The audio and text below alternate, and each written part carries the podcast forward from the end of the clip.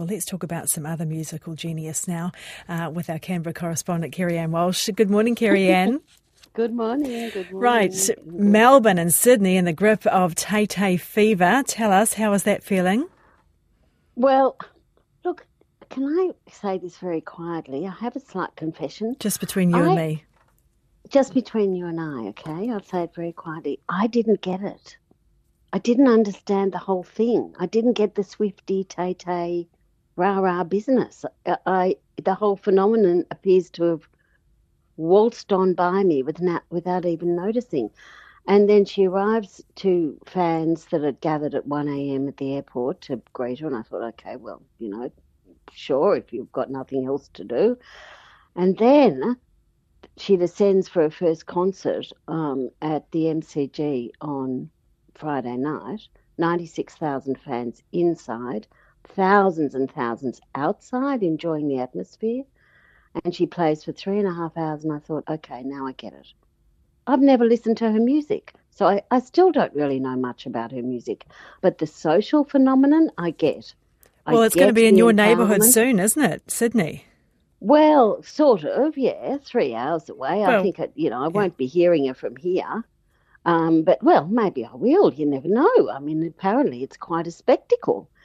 Uh, but it's just, you know, in, an extraordinary event um, by her standards too. I mean, she was quite overwhelmed. It's the her biggest concert ever, and Sydney she does does three three and a half hour shows on the trot um, at one of our stadiums there.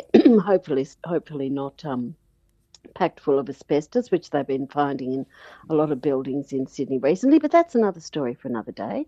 Let's stick stick to the good story. This and, is huge yeah, for business, isn't it? Oh, it's ex- uh, absolutely astonishing. They're saying in Melbourne, it's a sort of economic boost that comes to businesses once in you know, uh, five years where the whole city has been energised. Every single hotel room was booked out because people flock to the city just to pick up the vibe, if you like. So the same thing's going to happen in Sydney. So she really does have the power not only to um, entertain, but to really rock an economy and put it back on its feet. Hey, just quickly, uh, you've had some more asylum seekers arriving in Western Australia on Friday. That's caused a furore. Yeah, yeah. Uh, look, you, you know, they, they, they arrive, the, the, boats are very few and far between, but it still doesn't stop the political carry on between the major parties when it happens.